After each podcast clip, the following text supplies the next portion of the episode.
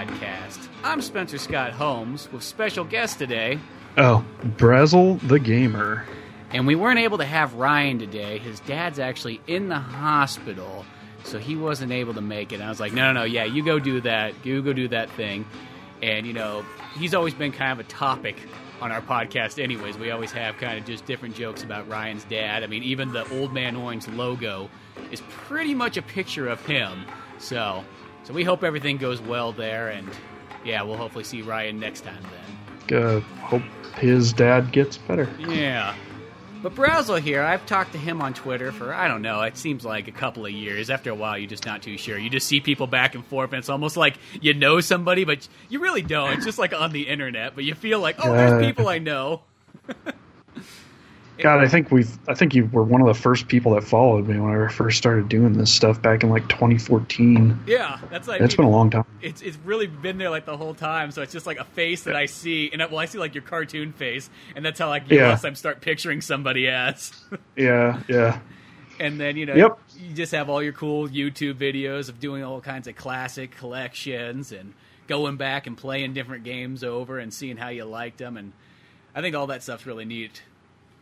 Yeah, yeah, it's a it's a lot of fun to do. I'm, I mean, obviously, I'm not not doing it to the for the fame or anything. Otherwise, I would be vastly uh, disappointed. But but it is a lot of it is a lot of fun, and you know, I get to meet a lot of cool people and talk to a lot of people about video games, which is really my goal to begin with. Is just to talk to people about video games. Oh yeah, well I think just just anything old video games talking about. it. Like I've almost come to conclusion like because nowadays I don't get time to play as many games, but I still love just being able to talk to it or talk to people mm-hmm. about video games. I love you know I like the history part of it. I'm always like I like the collections. I like seeing the different variations of versions, you know all that kind of stuff. So I'm always interested like to see when people have cool versions, especially when you get people with PAL versions and Japanese ones of games, and they're just different collections and so on. Yeah. So you're playing Mega Man 8 as right before I gave Um, you a call? Yeah, I mean, I, I actually didn't end up playing. I was I was considering playing it tonight. Um, I've been kind of hacking away at it just a little bit. It's my least favorite in the classic series, but uh, I did get the Mega Man Legacy Collection uh, 2 uh, just uh, like maybe two weeks ago, and I've just been slowly when I have time, I'll just play through one of the Mega Man games on there so I can finish them all, so I can say I finished the collection. Um, but yeah, I am I am unenthusiastically playing Mega Man 8, so. I kid you because I- not, I love Mega Man 8. it's one of my I- I- favorite know, ones. it seems like it's it's like that. Um, it it seems like you either love it or you really don't like it, and there's there's not a whole lot of in between. I mean, I tolerate it, Mhm. and I love Mega Man as a series enough that I've kind of I kind of feel like I have to play it sometimes.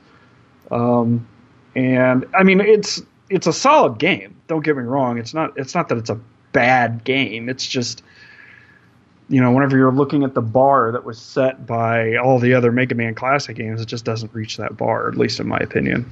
Well, it is definitely. Now, here's the thing do you like Mega Man X4 at all? Or, um, I do like Mega Man X4, and I'm actually working on a video on Mega Man X4 right now. I'm actually almost done. No, I finished the script. Oh, I'm probably going to film this week. I was going to film Sunday, but then I adopted a bunch of dogs because I'm crazy. Um, but uh, I'm actually going to come at it from the angle, uh, the video from the angle that uh, Mega Man 8 and Mega Man X4 were released at right around the same time. But Mega Man X4 just seemed like like so much more of a solid effort by the de- the developers than Mega Man 8 did. Obviously, you know this is a lot of opinion, and that's just you know that's what reviews are. It's just opinion, you know, your experience with the game. So, and um, and I actually have a collaborator, and I don't know if I want to announce who it is because um, he's working on his own video and he's working on a Mega Man 8 video, and I don't know if he wants that out yet. So, but um, he'll be kind of retorting my video uh-huh. um, because he really likes Mega Man 8. So he's going to do a Mega Man 8 video where he really likes it, and then like at the end of his video, I'll come in and I'll say, "Oh, that game, that game's no good. You should play Mega Man X4. Check out my video." And then like vice versa, at the end of my video, he's going to come in and be like, "Why do you always got to be hating on Mega Man 8? Come check out, see why it's the best or whatever." so it, it'll be fun. So we're we're kind of coinciding our releases of our videos that way, and. uh and yeah, once those come out, you know, everybody will see them if they're following either of us on or on uh, Twitter. That'd be awesome. Does he now? Does he hate like Mega Man X4? Does he go in there like, oh, Mega no? I don't think so. I don't think he does. Um, I'm, I'm not really sure what direction he's taking with the main video, but I know he really likes Mega Man 8. So I would I would guess that it's going to be a generally positive review. So um, I don't know if he's going to bring up X4 at all, other than maybe a you know, hey, they were released around the same time or something. But I don't know. I don't think I've ever met anybody who, unless they just didn't like Mega Man to begin with, to not like mm-hmm. X4. X4 seems yeah. like a pretty solid game. Like if you're going to show somebody Mega Man for the first time, it's a good starting place even. Oh yeah, yeah, especially for uh, especially for the X series, just in general. I mean, I don't think that that's where I'd start somebody for the classic Mega Man series, but for the X series, especially somebody who's a little uh, less than excited about playing retro games, I think X4 is a great starting point because the graphics hold up so well today. Mm-hmm. And um, I mean, hell, even Mega Man 8. I mean, I'm not, you know, I, I, I bash on it a lot, but you know, I've been playing it on the Legacy Collection. I got to admit, Mega Man 8 is a great looking game. It's a beautiful game. Mm-hmm. Uh, the artwork, the artwork is great. The animation is is is really really good. So I mean, it's got its merits, obviously, but yeah, those PlayStation games they graphically they hold up really well, and Mega Man X4 is definitely I think the epitome of the uh, classic X formula. That's for sure. Well, because they start to get almost kind of ridiculous as the farther they go, like X5, six, they just yeah. get harder and. Hard. I remember it was like when X6 came out or something like that. I put that one in, and it was like I couldn't even get past the first level, like right in the beginning playing. It's like, dude, are you kidding me? This first level is just ridiculously hard. I I hadn't even tried Mega Man X6, and I'm not even joking. As big of a Mega Man fan as I am, um, I haven't even tr- I didn't even try Mega Man X6 until maybe about two years ago. Oh yeah. And I had I had had the X collection since like the the X collection for PlayStation 2 since it came out, and I just never tried Mega Man X6 because I didn't really like Mega Man X5. Um, I come around on X5 a little bit. I mean, it's not a good it's not a good game really. It's all right. It's it's it's interesting. I I kind of feel about X5 the same way I feel about Mega Man 8. But X6 is a fucking dumpster fire, man. I, I, I, can't stand that game. It's so bad. Well, sometimes on Mega Man 2, I almost feel like, because there's so many of them, a lot of times they get released in a row, it's like you almost got to kind of pick, like X4, like that's a great place yeah. right there. I, yep. Mega Man X, the original, that's probably my all time favorite Mega Man game. Yep, yep. That's a, that's a it's that's pretty far up there for me too. Yeah, and I think it almost has my favorite soundtrack. I was thinking about that. I'm like, man, I love every song in that game so much. yep, yep. I would say it's close. Soundtrack wise, it's pretty close. I, I, I, I'm one of the very few people that would almost say that I like the soundtrack to uh, uh, X2 better than X1 and that's just because X2 is just a little more eclectic, I think, and I think it, it kind of caters to my uh, I guess my my musical preference is just a little bit better than the straight metal. I love metal. Mm-hmm. I listen to a lot of metal, but I mean, I like a lot of different instruments and a lot of different things. And I think uh, X2 does some interesting things in certain levels with like kind of some more jazzy elements. I mean, you listen to like Crystal Snail's track; it uses like kind of like a tubular bell type uh, type thing to it and uses a lot of i guess the, the game itself is, is really brassy uh, there's a lot of brass uh, synthesized instruments i think it's really neat so um, x not say knocking x's soundtrack well, X1's soundtrack is phenomenal, but I just think I gravitate towards X2's soundtrack a little bit more personally. You know, I can see that too because that one's also really good as well. Same with X3. I like I like all three of them. I think Mega Man X. It's more of like if anything, it's just being like a kid and playing that game over and over and over. That yeah, that's definitely yep. adding a lot to it because I didn't really get around to X two and yeah. three till a little bit later, but yep, yep. Now yeah, that, actually, I did a whole article on. Oh yeah, you can go ahead. Oh no, no, no, no, you you continue on. I was just going to say oh, something else, Mega Man. All right. um, on Mega Man X3, I actually did a whole article on why the soundtrack sucked. I wrote a whole article for RetroWare TV's uh, website about why Mega Man X3's article or music isn't good. So um, I've kind of come around on that game. I didn't really like X3 that much as a game either, but I've come around on it recently. I like the game now, Mm-hmm. but I still hate the soundtrack. it's it's not a good soundtrack if you ask me. It's just way too. Uh, it's just like chuggy. It's like chuggy metal. It's just and then that's like that's it. Yeah, there's not a whole lot, nothing really memorable about that soundtrack. So the only thing, when I think of X three, I think like the big ones is like, did you ever play it on Sega Saturn and or I think on no. PlayStation? Yeah, Like, they I play. I've played the PlayStation version. I've not played the Saturn Because I, version. I think that they're both they have like kind of like the enhancement. They got the little bit of the cut scenes and everything like that. Kind of blew me away when I first saw. it. It's like, oh whoa, they got cut scenes. It was almost like the Sega Yeah. CD version of it. Yeah, yeah, it is actually X3 did that. Um, bunch of other, uh, bunch of other like other Super Nintendo games did that too. I know Square did it with uh, Final Fantasy IV. Like they had a fi- version of a PlayStation version of Final Fantasy IV well before we saw the uh, Chronicles version of it here in the states. Like I think I want to say it was like super early in the PlayStation's life cycle too. Like they got a port of Final Fantasy IV for PlayStation. Oh, just right I don't know the if they had. Yeah, Huh. I, I, I I can't verify like exactly when it came out, but I know it was pretty early. Like uh, I, I think that we knew that they had it like well before Chronicles came out. The one, you know, the the Yeah. compilation with uh, Chrono Trigger. Which it's one of those ones like that collection should be amazing. It's like Final Fantasy Mm-hmm. IV and Chrono Trigger, two of my favorite games. But you, it's just almost impossible to play those Oh, games yeah. on PlayStation Oh because yeah, the load times it's just one of those ones like when final fantasy 7 8 and 9 combined have faster load times than like both chrono trigger and final fantasy 4 that should not have load times at all i never could figure that out yeah, yeah. I don't. it's got to be some kind of optimization with the SNES and the fact that I think they're just like literally emulating the SNES on a disc. That's got it's got to be something like that. Yeah. I don't even know. because I think there was. Go ahead. I was gonna say it's to me. I feel like it's so bad. It's to the point like, why would you even release that? Like that's how I kind of feel. It's like one of those ones like, I give anybody who's beat Chrono Trigger on PlayStation, I have to give them like tons of credit for sitting through those. You know, like, Oh, I've done it. Yeah. have you really done it? Oh yeah. Oh my I wanted to see the. That was actually the. Um, that was actually the first version of Chrono Trigger that I beat was the PlayStation One my because I didn't I didn't I didn't have it on Super Nintendo. I I had friends that owned it, but you know when it was out for Super Nintendo, I didn't have a means to buy it myself. By the time I could buy you know games myself, and you know I'd asked for Chrono Trigger, but nobody ever bought it for me. Yeah. Uh, by the time I was able to buy stuff myself, I was like, oh, I don't want to buy a Super Nintendo game. I'm going to get it for the PlayStation.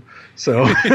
well, it's a logical choice at first. Like it seemed like it Yeah. should be better, but I just remember getting it on PlayStation when Chronicles came out, and I played it, and I probably only put like one hour into it, and then I was like, you know, if I'm going to play this again, I might as well just go back to my Super Nintendo Yeah. copy. You know, the nice thing is they made that DS version, which pretty much gives you all the Oh, videos. dude. of uh, Super Yes. Nintendo with none of the bad or the PlayStation, but without any of the bad load times. Oh yeah, and on top of that, I mean, I love the UI on the DS version is so clean. I love the fact that you can have all the menus on the bottom screen, so like the whole battle sequences are all just on one screen on the top screen. I think that's really really cool. Oh, it's the Um, coolest. I love I love that DS version so much. I wish I could uh, I wish I could record it somehow, but uh, I don't have any DS recording software, so that's not going to happen. I know. I don't know where you'd get one because you know, obviously somebody has one when they do it, like for big game companies, like Oh yeah, You'll- you'll see You can it- actually, you can actually pay like sixty to hundred bucks or something to get your DS modded to allow it to do that. But I'm not. I'm not gonna. I'm not gonna. I'm not putting that kind of money out there. So yeah, you got you got to have a handful of games if that's the case. yeah, or like you've got. Yeah, you've got to be like a big, like really big into the DS or the 3DS because I can do it with the 3DS as well to like really consider doing that. And I don't play a lot of handheld stuff normally, so. No, it's like every once in a while I do because there's just certain versions that come out on there. Mhm. And I like, I mean, with the DS though, I do love the double screen though. Like, especially one of the Yeah. other big games that made me go, "Oh my gosh!" I think every system should have double screens. Was when I played Castlevania, and they had the map was just constantly up. I was like, Oh I yeah. was like, dude, that saves so much time instead of having to press select, you know, a thousand Yep. plus times during the game to look at the map. Yep. Yep. I, I do remember that. Actually, that was the first uh, Symphony of the Night style uh, Castlevania game I played on a handheld. I didn't play any of the advanced versions Mm-hmm. for more than for more than a couple minutes. Um, but I played through all of what was it? Uh, Aria Oh yeah, Dawn of Sorrow. Dawn of Sorrow is the one for the DS. yeah, and Aria because Yeah. Dawn of Sorrow, Yeah. DS, they always did that Yes. clever thing. Yes. yeah. Don- Dawn of Sorrow was the first one I had to play. I played that before I played any of the other any of the Game Boy Advance ones, and I just remember loving that Uh-huh. because I, you know, I'd played Symphony of the Night obviously, and yeah, you have to press a button to bring up a map, but it was so nice just having the map right there that you could just like glance at the whole time. Yeah, that was really cool. See, this is the one thing that bothers me about the Switch is that on the Wii U, since you had the two screens, a lot of those games had that same feature. So you could just look down, and be like, okay, cool, here's the map, playing the game, look back down again. And I thought really on the Switch that like when you had it hooked up to the TV, you're going to be able to do that once again. You know, it's going to be on the TV, and then you'd have it on the Switch, and then it's like, oh, it's single screen again. I feel like that's a step back for Nintendo. Yeah. Yeah.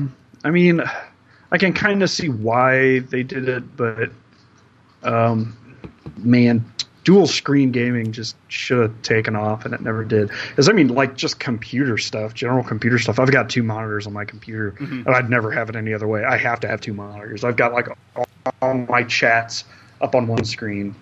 Like whenever I'm just at home, because I've got all these group chats going constantly, and I've got them all on one screen. I have like most of my like if it's video editing or, or just you know browsing the internet, it's on my my other screen. Um, and at work, I work with two screens, sometimes three screens, depending on the job. And how awesome would it be if you could play a video game, play Skyrim, where you have on one screen you have your main game, and then on the second screen you've got you know your map and your your inventory and your user information, all your UI stuff. So like all your gameplay is has just this nice clean screen with no no health bars, nothing. It's just like pure gameplay. And on the other screen, that's where all the stuff is. Um, uh, what was it? Uh, the remake of uh, Wind Waker. Yeah, If you played that, oh man, that was amazing. Just having the freaking uh, and uh, Breath of the Wild was no Breath of the Wild. no, no, they, they, they, they kind of messed that because I thought that was going to be awesome if you got it Yeah. on the Wii U, and they didn't do it that way. Yeah, yeah, and that sucks. But Dan, I loved it on on Wind Waker. That just all like all your inventory was just right on the touchscreen on your on your uh, gamepad. And I did not play that. I did not play that thing with the with the Pro controller. I played it all the way through with the gamepad because that was so convenient. I loved that, and I really wish more people would have taken advantage of that. And obviously, no one did, and they're not going to. But you know, whatever. Yeah, Their loss. Well, see, I always thought I think the Wii U controller is awesome. Like, I personally like it. I like the size of it. I like the Oh, feel. yeah, me like, too. I know some people go like, "Oh, it's-" I'm like, I don't know what it is. I like big controllers. Like, I don't even have big hands, but big controllers are I do awesome. too. Like, I love the Duke one for Oh, also the- Xbox the Duke? original. Yes, yes, yes. I love the Duke.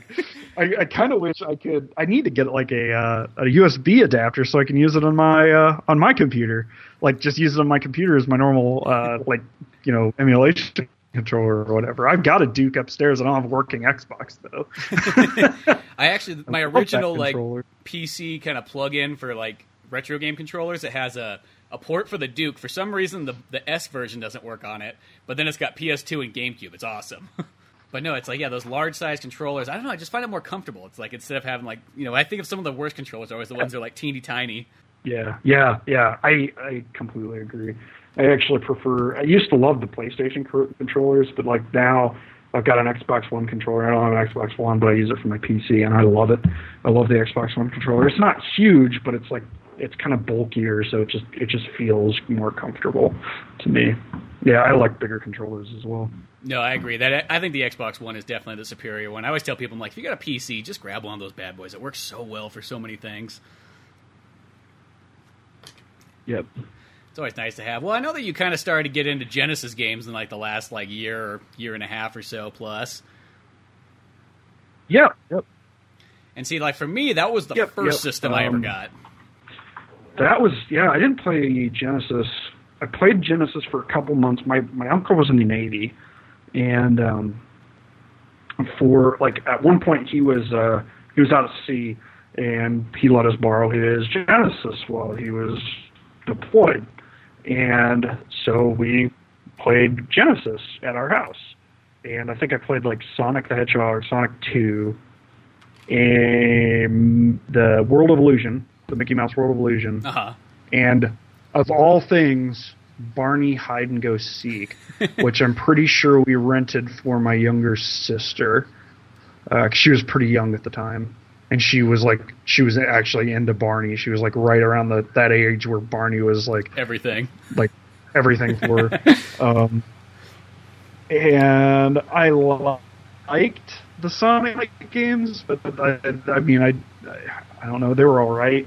Um, I, I thought it was really cool because this is this new system I'd never really played before, and it. Um, at the time, I had a Super Nintendo, so it wasn't like it was blow. It didn't blow me away with graphics or anything because I'd already seen 16-bit graphics up to that point. But um, yeah, I didn't really get a chance to really play Genesis again until uh, I'd say about three years ago. And man, I have probably what 40 Genesis games now. Nice. Um, yeah, I I really like it. I play it. I wouldn't say like super frequently. The only reason I don't play it more often is because I can't record it right now. I got some of those H- HD Retrovision cables, Uh-huh. and if you don't record, like if you're not if you're not looking to record video and you just want like really crisp, like a really cheap crisp visual solution for an HD TV, get like look up HD Retrovision and get those component cables for because it looks it looks gorgeous. I mean, it looks like Framemeister quality with like for fifty bucks. I can't beat Um, that. But I can't. Yeah, but I can't cap it, unfortunately. Um, but yeah, man, I pop in. Uh, um, I got Wily Wars, Mega Man Wily Wars. We were talking about Mega Man earlier because I always talk about Mega Man. Find some way to talk about Mega Man. Um, uh, Castlevania Bloodlines is really cool. Oh, that's that's that's one Uh, of my favorite Castlevanias. It's really really neat. Um, what else was I playing? I really like this game called Mystic Defender. Oh yeah, I, yeah, yeah. I don't know that. I, I don't know how popular that game was because I don't know anything about Genesis in terms of like what was popular back then.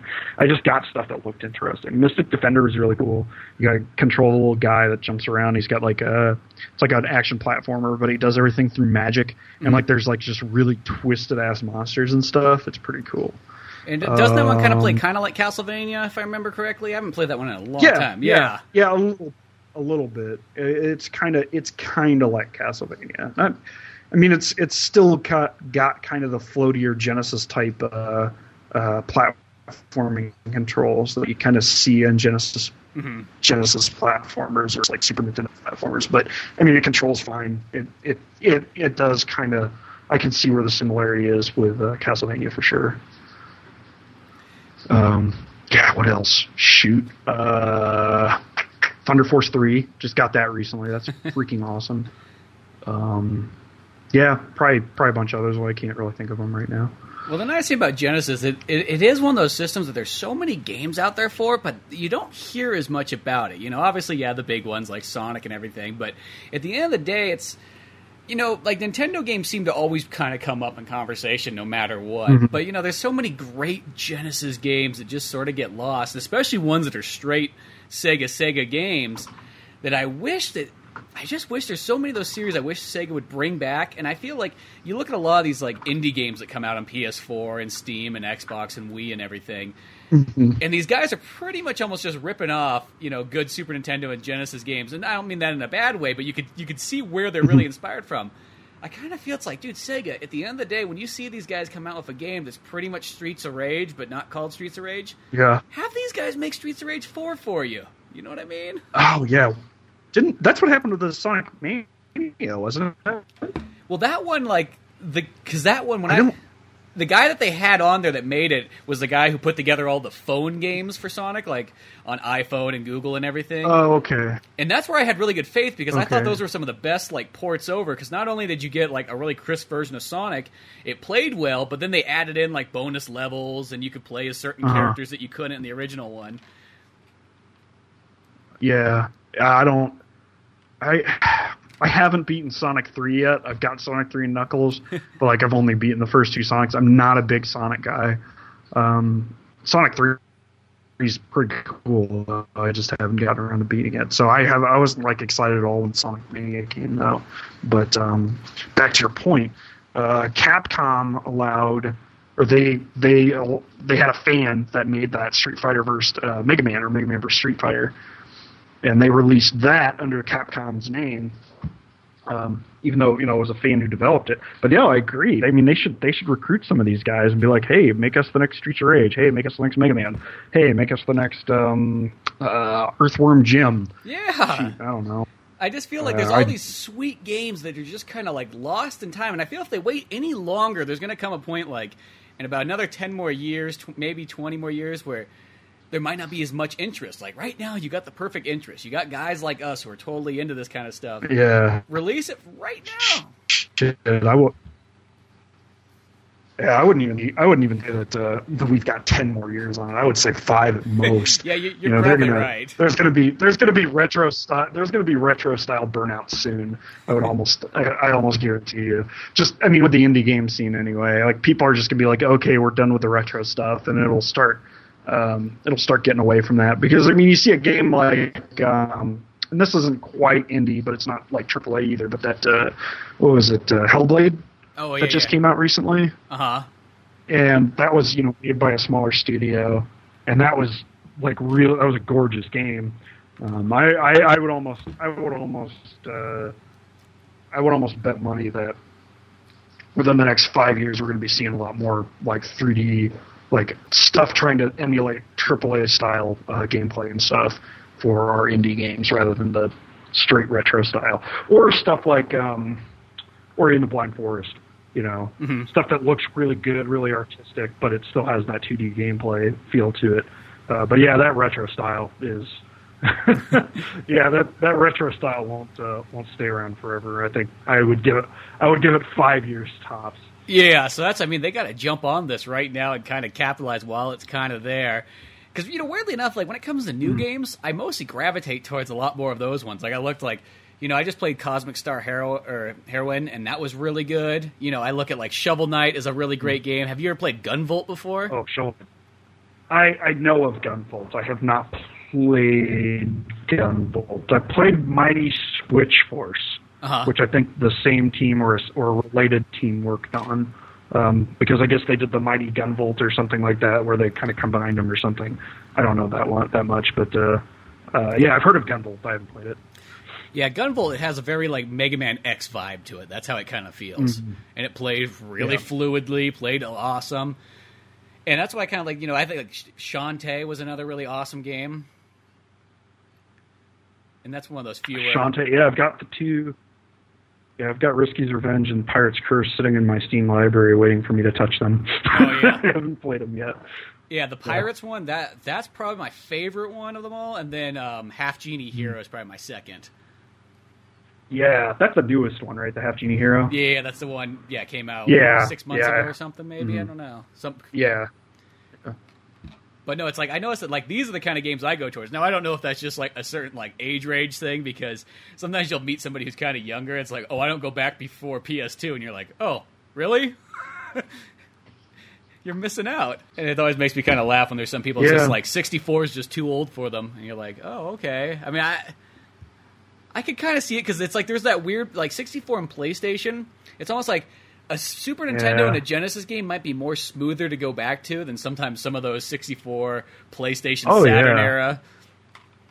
Yeah, that that whole there was like the game industry had like really bad growing pains with the uh, with the fifth generation because everybody was like pushing for 3D, and it sucked because you see some of these really fucking amazing 2D games on like the PlayStation. Uh, you know, Mega Man X4, like we were talking about earlier, and uh, Castlevania Symphony of the Night, um, and there's plenty of others, Rayman and stuff come to mind, but. Uh, they could have done some really awesome 2D game stuff, but everybody wanted to do their their their uh, their poly- polygonal games, and yeah, no, people don't want to go back to that. I mean, I don't want to go back to that. I don't know. I mean, I, I guess you know, younger gamers who didn't grow up with that era uh, probably don't want to go go back to it because those polygons look horrifying. And you're right. You know, Super Nintendo Genesis looks a lot smoother, a lot crisper, just looks a lot more appealing. Hol- holds up a lot better.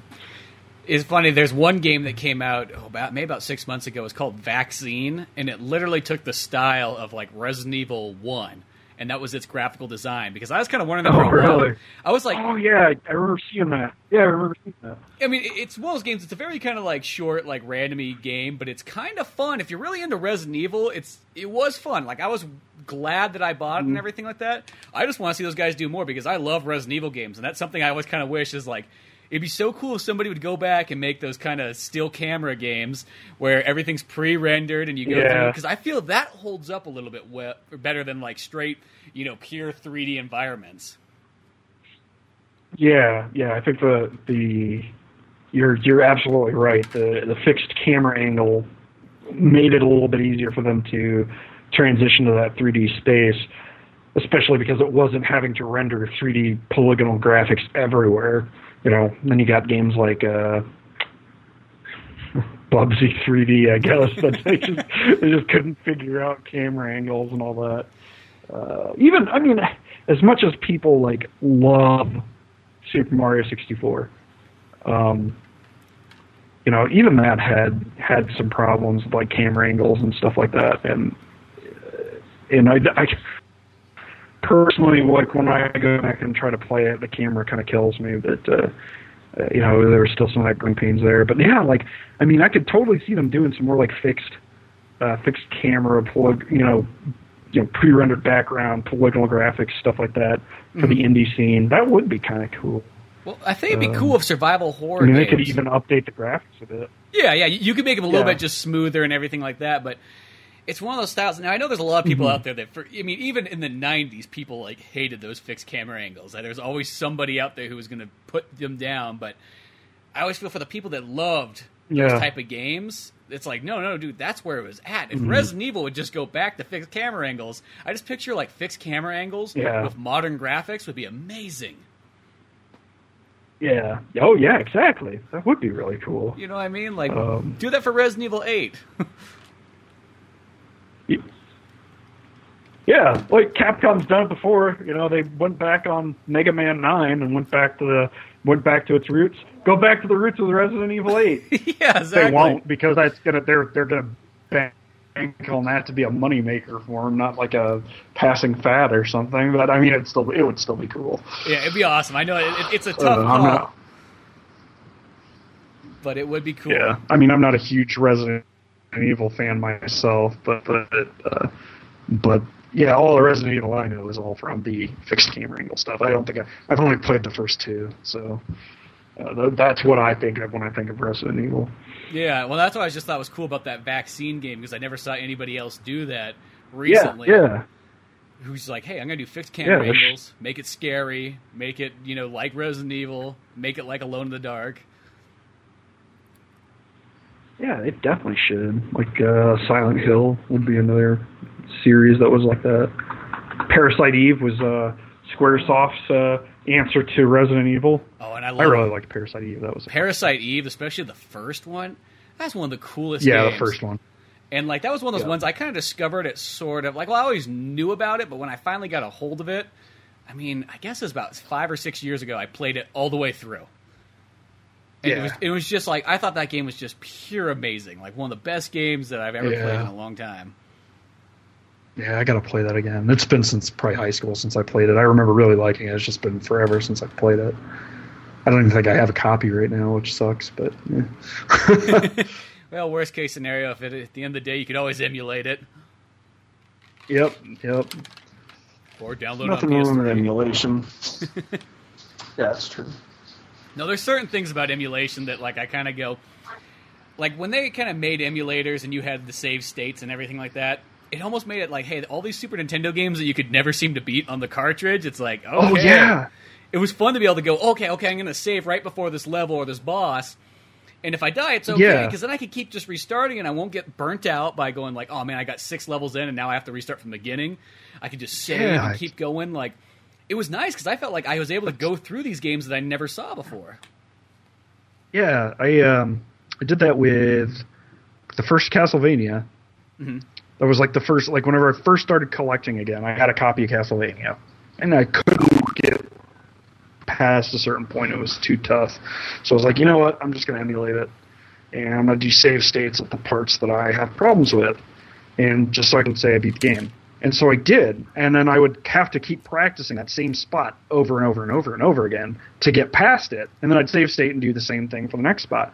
Well, after I beat it using save states, I was like, well, let's try to play it on the cartridge again. I went through on the cartridge and I beat it. I beat it on the cartridge, no problem, because you know I'd practiced so much with the emulation and, save states, and I think that's you know, and that's a that's a valid way to play through a game. I think it it kind of eliminates the um, the difficulty barrier that some people have problems with. And I, I mean, I've done it plenty of times with plenty of different games. Um, not recently, but it's because I'm collecting again, so I've got, you know, freaking 300 games behind me that I yeah, can play. Yeah, exactly. So you got the got But the physical whatever. one. But yeah, like I've never considered save states really like cheating because all it re- I mean, you No, still have no. to get past it, and all it does is to me, I feel like it just gets rid of like the hassle of like, oh, I died and now I have to go back a stage, or even to the point where it's like, oh, I got to Yeah. restart the whole game because a lot of times that's kind of always like, oh, now I got to do the whole thing over again. Well, maybe I don't want to play this game now. Yeah, yeah, I agree.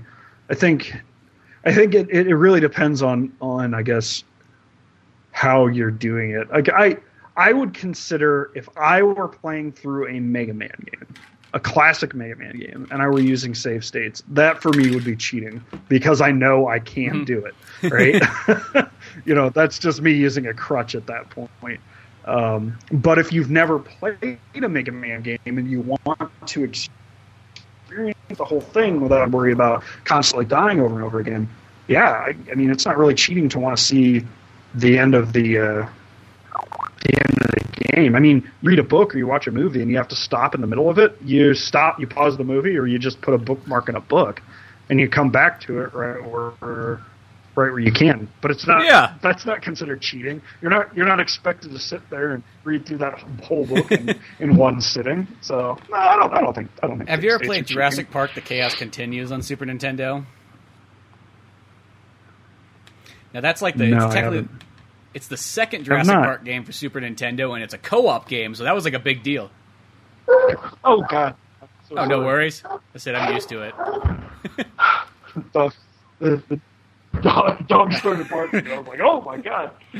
Yeah, he- she's really noisy. My other dog is not nearly that noisy. So,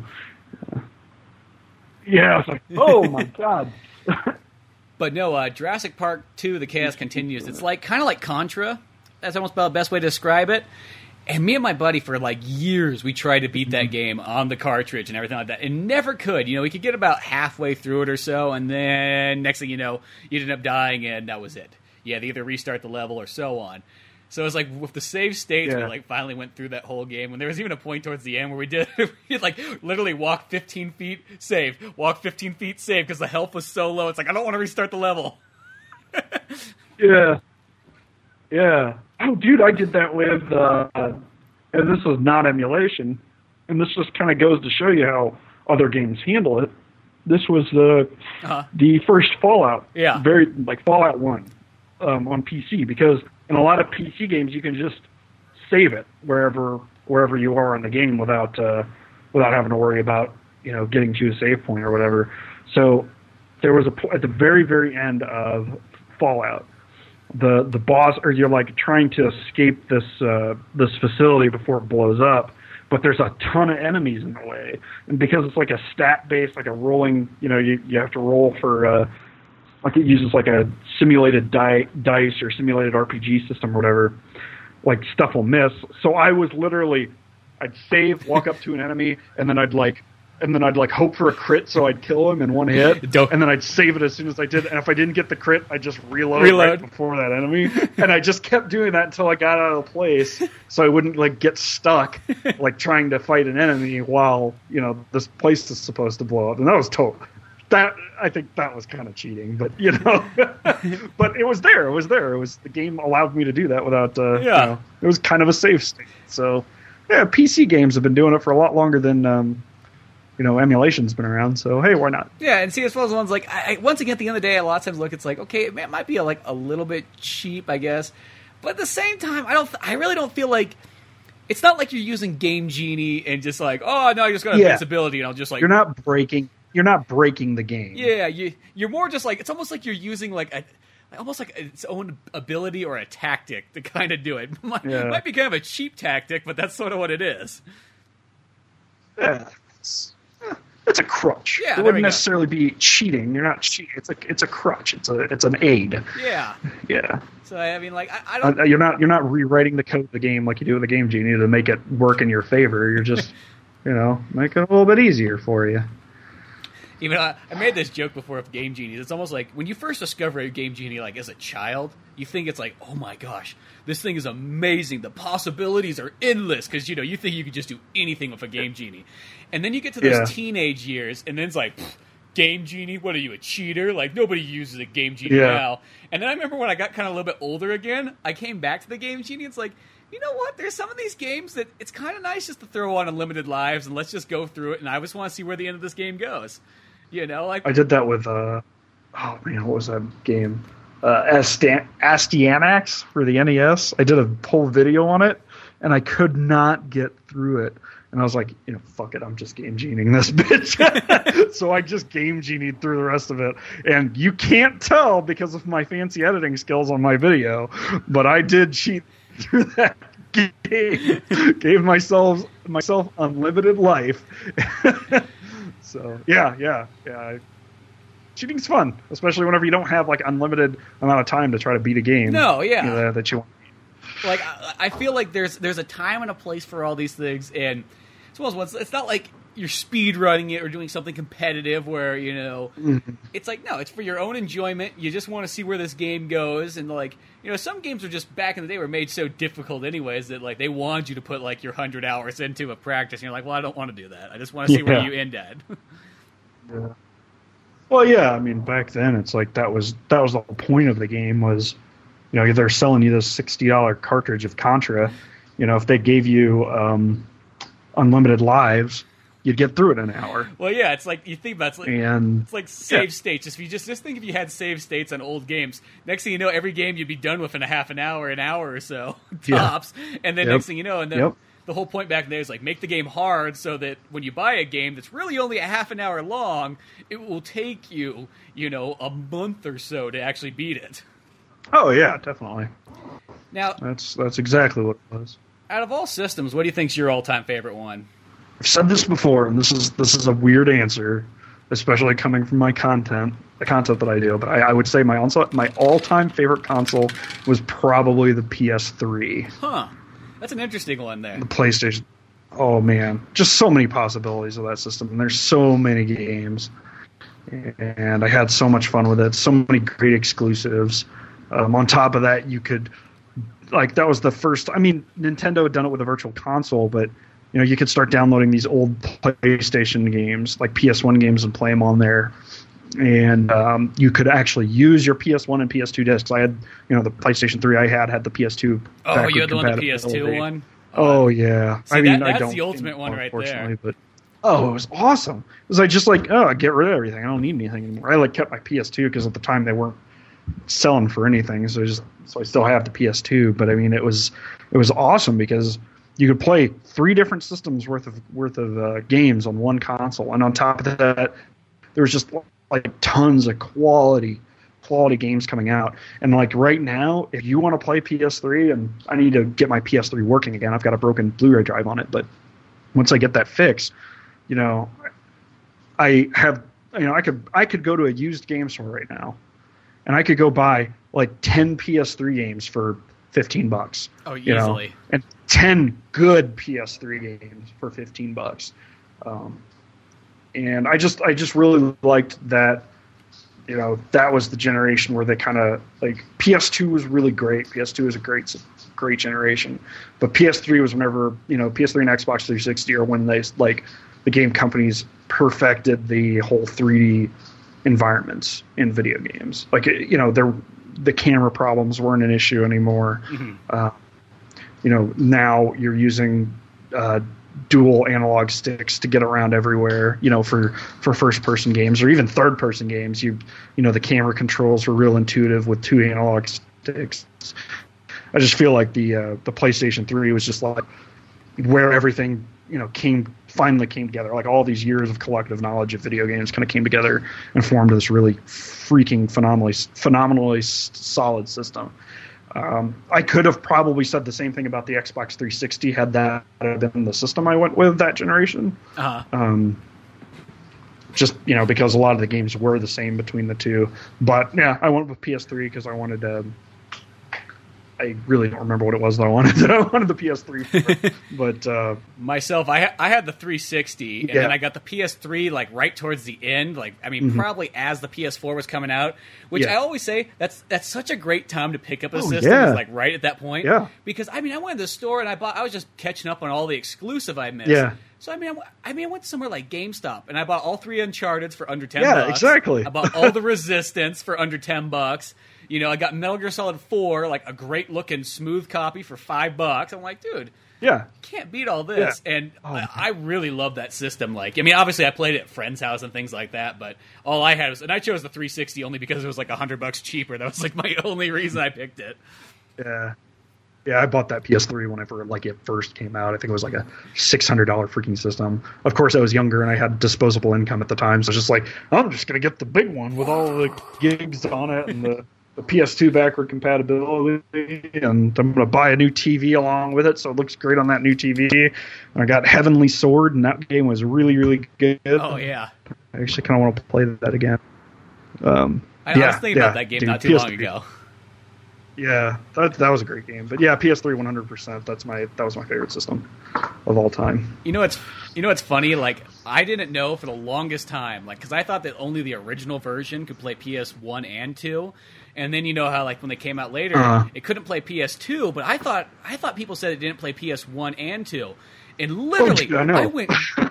I, I literally only figured out like two years ago that you could actually put a PlayStation 1 game into any PS3 and it worked. I remember when somebody told me that. I'm like, are you kidding me? I'm like, I had friends that owned PlayStation 1 or PS3s and didn't realize that all eight years that they could have just pulled out their old collection and just popped it in. Oh yeah, I had to I had to replace my PS3 uh, halfway through the time I was you know I was that was halfway through the generation because the um, as the Blu-ray drive went out because I, I guess with the older the older style uh, PlayStation 3s that's a common problem. Um, so I had to get a new PS3 halfway through, and I got like a slim. I got the first slim model. I had no idea that it played PS1 discs. I didn't try, and then like Yeah. I think I was collecting. I was already up to the point where I was collecting, and I you know this was just a couple years, like maybe two years ago. I was like, oh my god. I did not know that I could pop a PS1 disc in here and it would play. And it plays great because it's all in HD and you're not having to worry about like using composite on your HD TV to play it. it yeah. I know. I got I got to that point where I literally started buying component cables for like every single one of my systems. So I got Yep. component cables for GameCube, and I got component cables for Xbox Original, and I got component cables for PS2. you got component cables for GameCube? Well, it's the same one. It's like it works for the Wii. Oh no, no, take it back. I guess I don't. I have it for the Wii. Yeah. That's what I have for, so I can play my GameCube. Oh, I was gonna say because those those component cables, yeah, the gam- component, yeah, yeah, you're probably good then. But the component cables for the GameCube itself are like three hundred dollars or something, like right now. So if you would have gotten those Oh, back yeah. then, you could just go I'll be like, oh, sell, the the- component cables. Like, use my Wii. no- sell this, I'll buy a I'll buy a PS4. exactly. I'll trade you these I'll trade you these cables for a PS4. I even got my 64 hooked up to S Video. just to Yep, add that, how I have my just to add that Yep. extra bit of layer. Why not? I, I got a TV. It's got every single plug-in known to mankind. So Yep. Yep, that's how I got mine too. Yeah, that uh, my Super Nintendo actually looks great through S video on my TV. Doesn't come out quite as well when I record, but it looks really good on my TV. Um, Nintendo 64 too, but, but uh, yeah. But dude, those component cables, you if you get a chance to get those component cables for that Genesis, I highly recommend it. It looks so good. yeah, that, that's pretty cool. I'll, I'll have to do that. Now, do you have it just plugged into? Um, do you have the Model Two Genesis? I have the Model One. Oh, okay. I have Model One Genesis. I can't remember. it Is actually is it different on the back on those ones? Yes. Yeah, Okay. it is. Yeah, you ha- you actually have to order if you get those cables and you have a Model One, you actually have to get an adapter for it uh, to work on the Model One, which was only like an extra like two bucks or something like that. It wasn't that much. Oh, so yeah, not Um, even a big deal. Yeah, yeah. So I just got that, and oh man, silky smooth. I mean, it looks like it's come, it's playing through a Framemeister, or, you know, SCART, RGB, whatever you know those really nice uh, cable systems are. And that was only fifty bucks. I mean, fifty bucks for a lot for a cable, but if you're a retro game enthusiast, that's a drop in the bucket. It's a cool. I know it's like I, I got two Sega Genesis Model 2s. I got my original one, and then I have one I picked up not too long ago in the box. And then I also have my buddy gave it to me because this is what he had because he was the rich kid. But when he didn't want it anymore, he passed it on, and it's the it's the um not Philips, but um is that what it is? No, Pioneer. The Pioneer Sega Genesis, Sega CD, Laserdisc, and Laserdisc. Oh game player. yeah, the um, what the hell was it? I saw one of those for eighty bucks like four years ago, and I was my like, gosh. oh, I should buy this, and then I didn't. and now they're like five hundred dollars. Uh, the JVC uh, X'Eye Yeah, that's the one. is that it? And it just Yeah, had like yeah. the everything you could want in 1993. Yes, yes, I should have picked it up. I didn't pick it up because I'm dumb, but yeah, it was. That's a cool looking system. know, I know it's just this battleship looking thing, and the downfall is the Yep. laser. Laser doesn't work on it anymore, so it you know it needs to be repaired for the laserdisc part. And I don't know if the Sega CD, Yeah. Sega CD may or may Oh not. wait, there work. were there were two com there were two uh there was a official one or there were two official ones, that's right. Yeah, so I don't know which one you, I don't know exactly which one you were talking about. There's that yeah, there's that littler Yeah. one that looks just like a CD player and then there's the big one that has Oh yeah, no, no, this is the one. It's just the massive. It it's got laserdisc. You can play laserdisc Oh, games in it. yeah, I don't know. You can play Sega CD games. You can play Genesis games. Oh yeah. I guess you could plug 32X into the front if you want to. Oh, maybe that maybe that isn't the X'Eye. I think the X'Eye is a lot smaller. No, oh, I know which one. You're, you're talking about the one. It looks like a Walkman. There is the Walkman. No, that's not the X'Eye. The X'Eye is like a freaking third party weird weirdo thing. Uh, it doesn't play Laserdisc though, so I don't think it's the same. It's not the same. Yeah. Yeah, this is one of those ones where it's like, yeah, it's it's a mix between Sega and Pioneer, and it's I think it retailed for like twelve hundred bucks. So you know Oh, that wow. like literally twelve hundred bucks in like nineteen ninety three would have been like two thousand and a half by now, probably by inflation. Yeah. like so Oh, expensive. It's called the LaserActive. Yeah, that's that's the one. That's the one. This looks really cool. Oh man. It's totally rad. Okay, I, I want this. Yeah, I want this. I I'm not going to pay No, for it. it's- I might have to rip somebody off. But no, it, it's, it's one of those ones. Like if anything, like I would just if I had a nice display, I would set it up and I'd just kind of have it there for looks. Yeah. The Genesis games will still work on it. I'm not too sure if the Sega CD ones will because I almost want to say the Sega CD drive was separate from the Laserdisc drive, but I could be wrong. I, I haven't looked at it in a while. I just kind of got it sort of up in my collection Yeah. area. Yeah, I'm uh, yeah, I'm looking at it right now. Yeah, it, it yeah, the, the the drives are are two different are two separate drives. And it's like it's almost like a the Sega part is like a module that is that is pa- like patched into this Pioneer thing. Yeah. That's really cool. But I mean, when I was a kid, That like, is really cool. I would go over to his house and we'd play Genesis games and Sega CD games, and then at Yeah. night we would watch Laserdisc. It was like living the Yeah. dream. That's awesome. You know, like Oh, Last man. Action Hero would come out and we'd whip that laser disc on, or Men in Black, or something. Oh man, that is really cool. But no, I'm just glad to have that just like as things because I just got a bunch of like you know I always mostly if anything like you know sometimes I'll sell certain games you know just every once in a while. I was like yeah okay I'll sell this one make some money, but I always keep my systems. Like at the end of the day I'll Yeah. hold to those more than anything else. All right. But yeah, it, it's it's one of those ones like it, it's pretty sweet. So if you ever run across one of those, especially if somebody has it like at their, you know, they're thinking it's just some old disc player at like a yard sale or something like that. Oh, it's Yeah. yeah. to pick up. Though then again, I don't know who the heck would just have that there. You you kind of I feel like if you own one of those, you obviously knew exactly what you were getting. Nobody just like got that. Yeah, yeah. Yeah, yeah. I mean, the only way it'd be like, oh, I inherited this from my father. Yeah. and I don't know what the heck it is, and he's dead now. So it says Sig on it, so I think it's some kind of gaming thing. Yeah. But I only play Call of Duty, so I don't know. Yeah. Oh, oh, you want you want it? You want to give? You want to sell it to me for fifty bucks? Okay, okay, I'll take it for. I'll give I'll you take 50. that off, Hell, I'll give you. I'll give you. I'll give you fifty-five. Have this extra five. exactly. Just be like, I'll take it. You know, I'll, I'll restore it. It'll be fine. Don't worry about it. It's gonna go into a good home.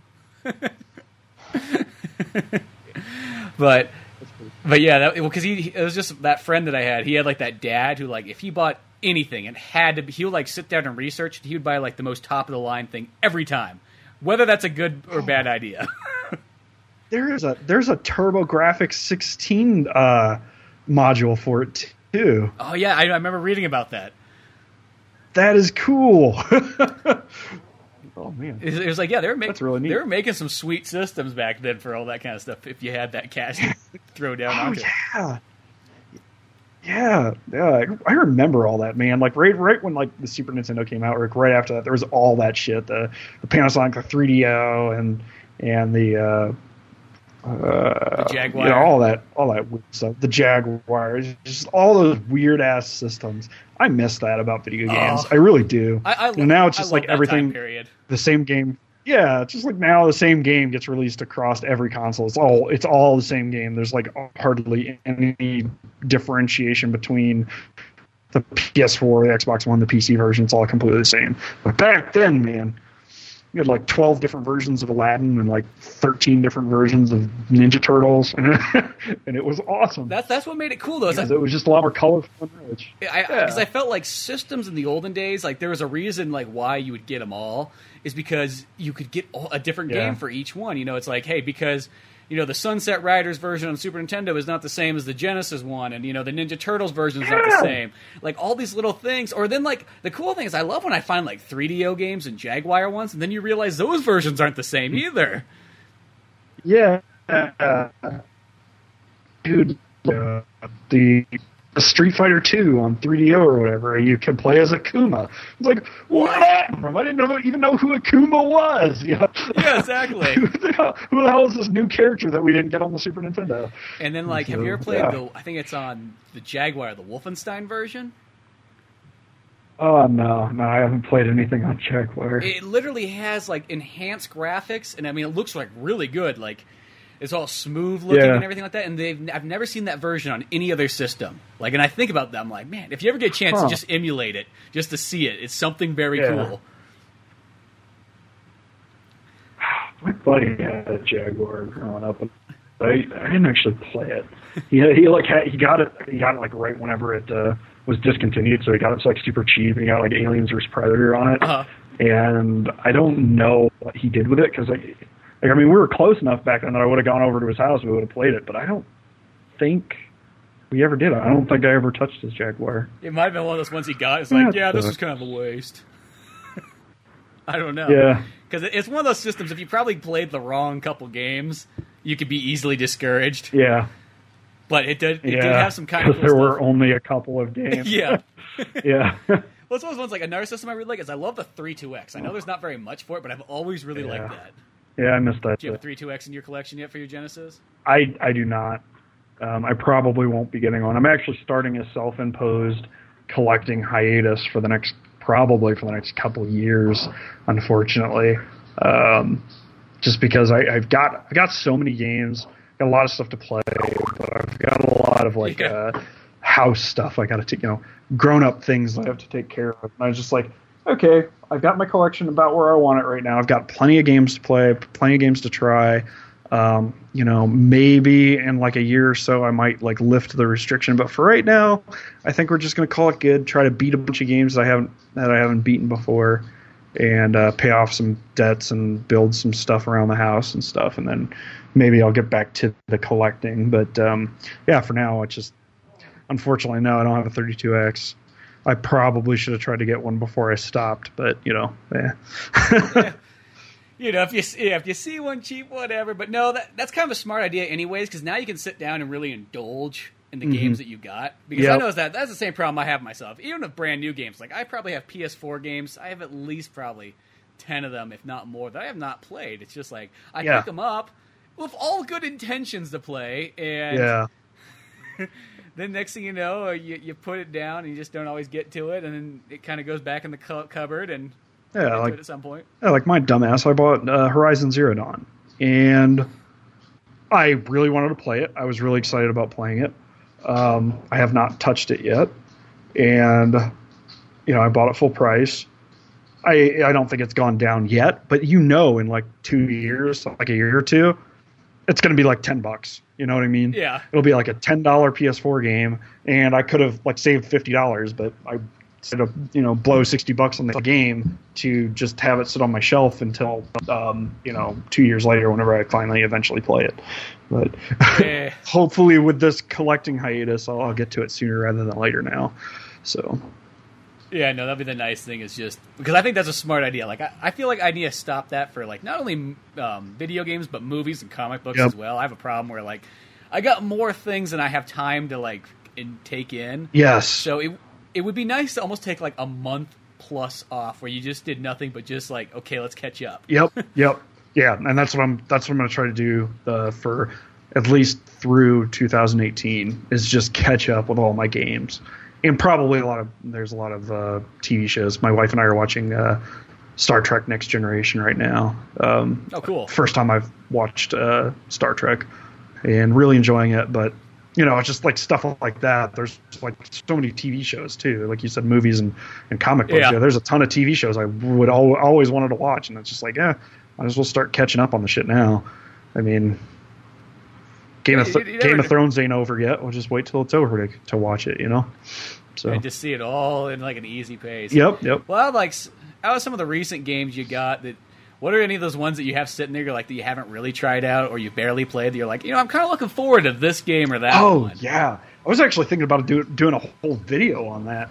Um, on that on that like a before and after. Yeah, like like this whole topic where it's just like all these games, like these games that I've got, these expen like games I spent like a good amount of money on that I was really excited to play and that I just haven't yet. I've got uh, Alundra on PS1. Um, that I Mm-hmm. spent like forty bucks for, and that's like an action RPG. I haven't touched it. um, See, that's a that, game I remember from back ago. in the day, but I've never played it. But I, I can picture it like in the game store every single time looking at it. Uh, what else did I buy? I bought um, uh, Horizon Zero Dawn, like I mentioned. I bought Uncharted Four. I didn't spend a lot on that. I got that for really cheap, but I haven't finished that yet. Um, Any number of like most of my Wii U games. I like my Wii U. I actually play it. Uh, I've played it quite a bit, especially like the real popular games. Played a lot of Mario Kart. Played a lot of Smash. But I've got like Bayonetta and Bayonetta Two. Yeah. Haven't have I've played part of Bayonetta One, and that's it. I, I have, I, I have that exact same thing. I started Bayonetta one, and then I just, I just never got around to finishing them. I know that Yeah. they're amazing games. Yeah, but I exactly. just- I probably had that Yeah. sin for like three years. Like, I bought that game only like six months after it came out. It was like half price. I'm Oh like, no! I'll I think pick it up for thirty I bucks. picked it up for full price, then- and, I haven't touched it. uh, and I still have it, still sitting there. Uh, Batman Arkham or Arkham City like- on Wii U. I have that too, and I haven't touched it. And I want to. I'm like really excited to play a lot of these, like all these games. It's just like, well, I'm gonna play Mega Man Eight for the fifth time this year. Don't you love that though? It's like you got all this new stuff, and what's the thing you do is you go back and you play something old that you know you've put so many times in, Yeah. and you might not even care for a whole lot either. yeah, yeah, I don't even really care that much for Mega Man 8, but I'm playing it again.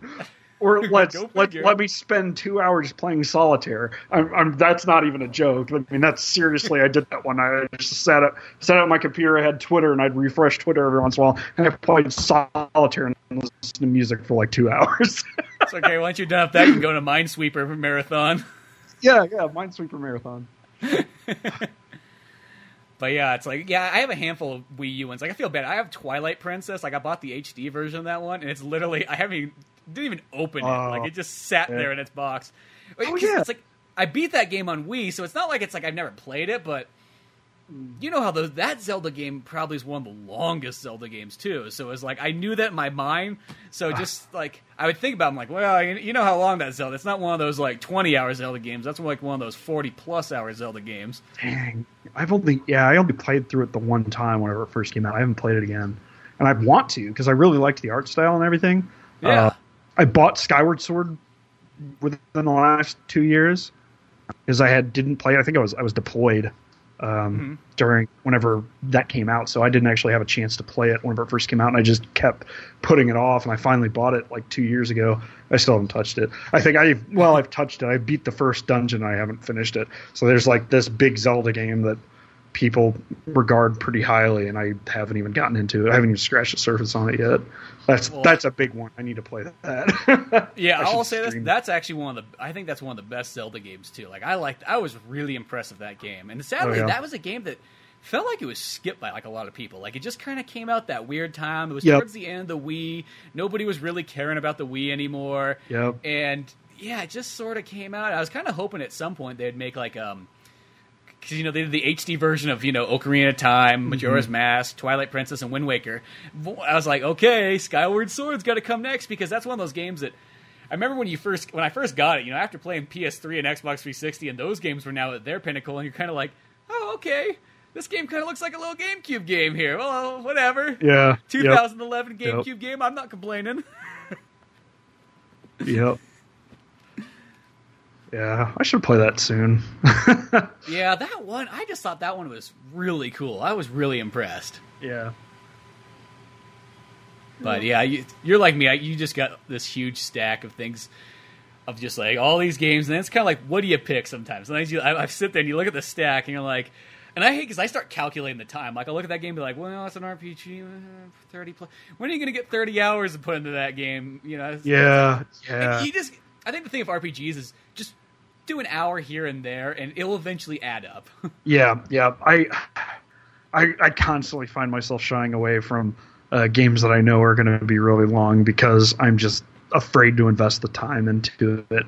Uh, because I'm afraid that I'm not going to finish. It's like I'm not. I'm gonna. I'm gonna play like ten hours of this and then not finish. And then, and then I'll. Whenever I do eventually want to come back to it, I'll have to feel like I have to start all over because I won't Yeah. remember what happened those first ten hours. So I just keep shying away. And I used to love RPGs. That's like all I took in for like the fifth and sixth generation. That's all I did was was RPGs. And now it's like I don't want to play them unless they're brand new. Like I just sunk. I'm not even joking. Let me pull this up. Let me pull this up because I want to give you the exact number on this. now I can't. I can't be bothered to finish Breath of Fire for the for the Super Nintendo. Uh huh. But I can tell you that I just recently finished my playthrough of Witcher 3 Wild Hunt. The second time I played it, mind you, because the first time I played it, it was on Xbox One. So this time on Steam, I dumped 143 hours into Witcher 3. Oh, my gosh! Oh, yeah. Wow. One playthrough. Yeah, one playthrough. 143 hours. Oh man! I could jump into this, no problem. But, but No, Breath of. Fire for the Super Nintendo, oh no, that's going to take too long. Yeah, and it's like you know, Breath of Fire probably would take you maximum maybe about twenty hours. I think Yeah, because pretty much if it's not Final Fantasy, mostly those RPG Square's RPGs are always like 15, 25 Yeah, hours yeah. give or take. They're all like reasonable like time. That's what I always call it. Like that's why I love Chrono Trigger so much. I feel like it's the perfect length. Yeah, about like a smooth twenty hours. Yes, it is. It's a it's a really good length because like I don't know, it just it just it feels it feels right. Witcher three felt right for 143 hours. That's good though. Like as long as you never, because the worst part is, is when you get to some games and then you kind of realize like, oh, here's the point where the game's extending it for no real reason other than to make the game feel longer than it needs to be. It it honestly I completely completely going off everything. Witcher three never felt that way for me. It was like That's I just want more of it. And whenever I finished it after all 143 hours, I was like, it's done. That's it. Is no more DLC, no more nothing. Yeah, like because I finished all of the side quests, all of them. I did every single side quest you can find in the game. Oh my gosh. Yes, I I love that game. That is like probably my second favorite game of all time because, yeah, And what's that right behind then? Uh, Morrowind. Oh, okay, there we go. Uh, So, similar vein games. Yes, yes, yes. I love the whole like open world immersive. It's got to be um, it's got to be like medieval fantasy though. I don't really care for like Fallout. Like I, I haven't played any of the Far Cry games because I don't know, and I liked the first two Fallout games, but like Fallout Three, I, I didn't like at all. Um, now, what I am about, getting like something like Mass well. Effect. Like, do you like Oh, sci-fi stuff like that? Oh my god, I love I love Mass Effect One, Two, or Three. I have not played Andromeda. There's another one. There's another one that I picked up full price, and I was really well, excited is- to play. And I haven't. The downfall to haven't Andromeda is it came out the same time as um, Zelda Breath of the Wild. Yep, that's exactly what happened. I played Breath of the So, Wild and I never Uh, picked it. I put, I literally put in like two days into Mass Effect, and I loved every like. There was nothing wrong with that game to me. I just saw it's more of the Mass Effect I love. But then next thing you know, I was back to Zelda, and then I haven't got back around to it. So I, I need to go back. I'm on the snow planet. I remember I told this somebody like, "Well, where are you at?" I'm like, "I'm on the snow planet." They're like, "That doesn't answer a whole lot." I'm like, "Well, that's all I can tell you." that's where I remember leaving off at. There was a lot of snow going on, and that was about it. yeah. But no, I don't know. It's like for me, it's like I like a lot of times sci-fi stuff. That's kind of like what I seem to gravitate more. But I do like fantasy. I mean, like Final Fantasy is one of my favorite ones of all time. Yeah. Especially like I think the pinnacle RPG generation was like late Super Nintendo to PlayStation, and then it kind Yeah. of like I felt like through the 2000s. It's not that there's not good ones, but I felt like it became harder and harder to find a good one. I don't know if that's just becoming like Yeah. older and becoming a little bit I- more picky. Maybe I'm right there with you though. Like I started like I guess uh my I started gravitating towards the Western RPGs at that point. So I was playing Morrowind, uh, Ah. Baldur's Gate, you know, stuff like that instead. Uh, Diablo, which is more of a dungeon crawler roguelike or something. But you know that that's kind of what I gravitated towards because I'll be honest, and I you know there's nothing nothing against people who like it. Um, I don't like. I'm not a big anime fan.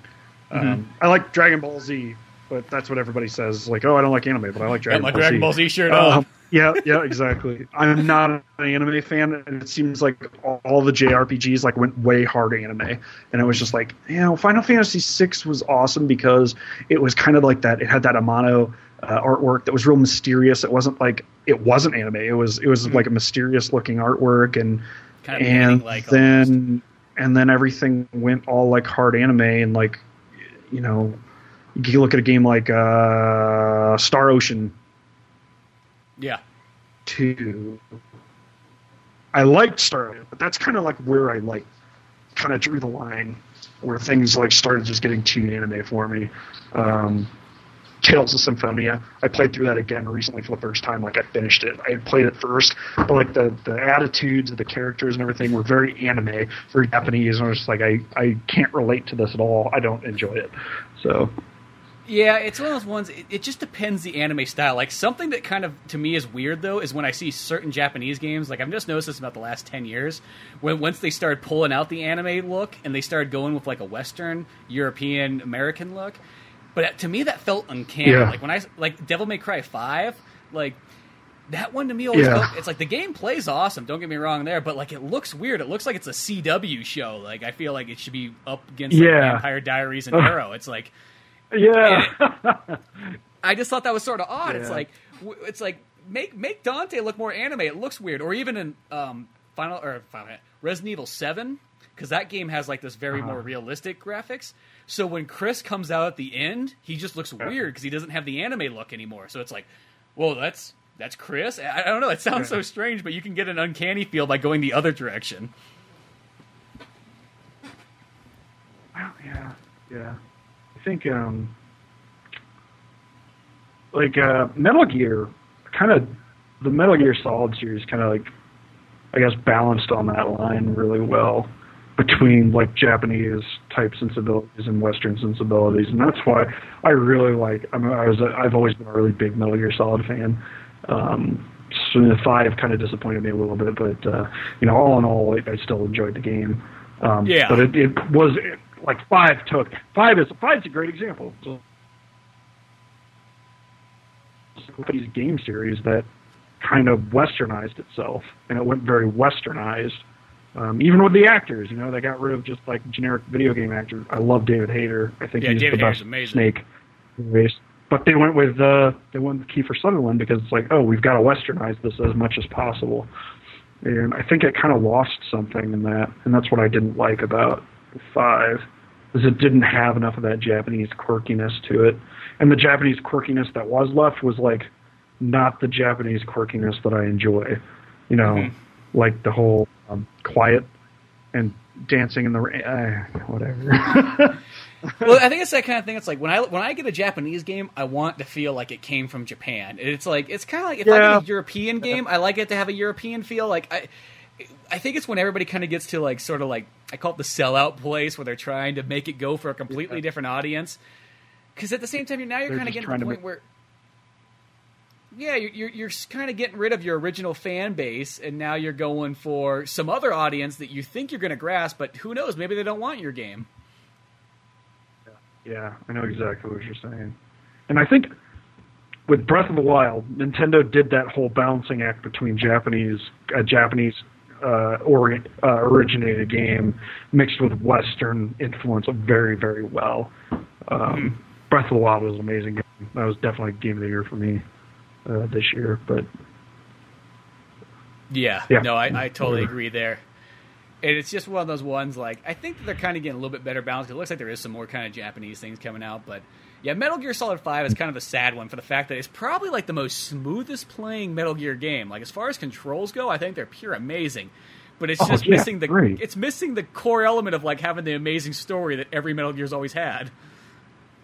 yeah, it's just instead of story, it's just hey, here's a ton of freaking gameplay and just Yeah. a little bit of story, just enough to like make you disappointed that it's not, you know, Not more. it's not gonna have it. Yeah, it's not more. Oh, but if you want more, you can sit here and listen to like three hours worth of tapes or just audio file, It's like oh, it's which was freaking uh, just a joke, just a freaking joke. But Yeah. yeah, whatever.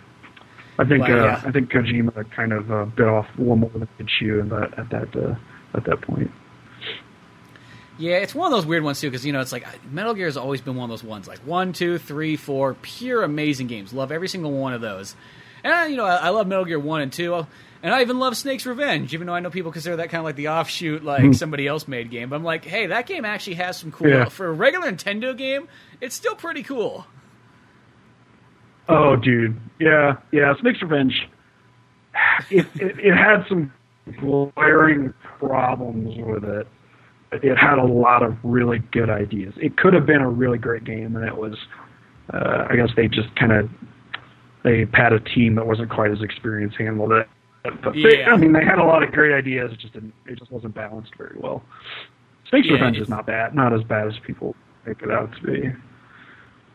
Yeah, that's how I felt because I back in the day when that Yep. game came out originally, I thought it was actually a really cool game. I was like, oh, I wasn't complaining at all originally.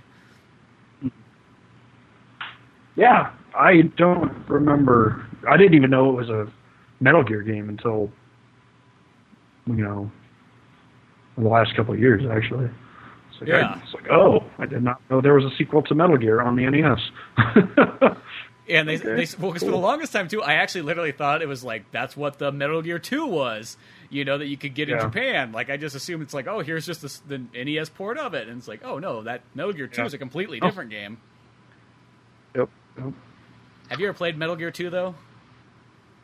Oh yeah, yeah. Played it uh, a couple times. It's 'Cause- really interesting in how much it mirrors Metal Gear Solid. It's almost like Metal Gear Solid in 2D form. Yeah, and it's like I just I was so impressed with the way that game kind of played. Oh, Like once you kind of get into it, it's like man, they had these ideas in, and it's I, I was like way more impressed with that game because I've probably had it for the longest time, but I never like sat down and seriously played it till maybe four or five years ago or something like. Yeah. that, and then I kind of realized, like, oh, this is a great, great game. Like, Yeah, yeah. It's a very the good first- game. the first one's cool too, but that second one's like where it's all dialed in, and that's where you see here's everything that's Metal Gear coming to life. Yep, yep. And it's it's too bad that too many people uh, kind of miss out on that. Yeah, I mean it's there like on all the collections, but I think Oh it's yeah, just kind it's of just nobody wants to. I mean, nobody thinks to play it really, or it's not very advertised very well that it's there, and so people might even miss out that it's even a part of the collection. that's true because actually it's not even like the 360 and PS3 one. I don't even know if it's really advertised. It's just like, oh yeah, if you remember in the special edition of Metal Gear Solid 3, they had one and two, just to let you Yep. know. Yep. But yeah, all kinds of cool stuff there. Well, won't keep you too long. I can't. Sure. Well, you're, you're Central Time, so it's not too late. It's not. Like Yeah. It's Well, I mean, I've been getting. I gotta get. I've been getting up pretty early recently. There's the Yeah, dog. then- I have a really loud dogging. well, then you're like myself. I mostly like. I seems like it's like nine o'clock. I'm like, oh my god, it's late. You got time to get to bed Yeah. then. Yep. Yep. It's But getting cool, that way. Russell, it was fun having you on the show, Yeah. talking all kinds of retro game stuff. I just I always enjoy talking. It's like one of those ones, as I said, like if I don't get to play games, if I could just talk video games, that almost satisfies me just as much. Oh yeah, definitely. Same here. Same here. But yeah, but um, you want to give some shout outs to where they can find you at? Yeah, uh, if you want to look up Brasel the Gamer on Google, just go to Google, type in my name, B R A S E L, the Gamer. Uh, you're going to find pretty much everything anywhere you can get to me Twitter, Facebook, YouTube is the big one. My website, braselthegamer.com. It's all there. Uh, just do a Google search for me and you will find me. Perfect. Yep. But yeah, check out oldmanorange.com for more podcasts, cartoons, comics, music, more, all that fun stuff that we got there. Until then, um, I'll talk to you in a bit, Brasel. See you yep. on Twitter. See ya. Thanks for listening to the Old Man Orange podcast. Check out our website at oldmanorange.com for even more podcasts, cartoons, videos, music, and more. Send us an email at oldmanorangepodcast at yahoo.com. Be sure to subscribe, share, rate, and review us on iTunes, Podomatic, or any of the other fine sites we might be located on. And if you want to help out even more, click on the Amazon or GameStop links on our webpage before you make any purchases there. Won't cost you a penny, but it sends us a little something our way. Thanks for listening and tune in next week to Old Man Orange.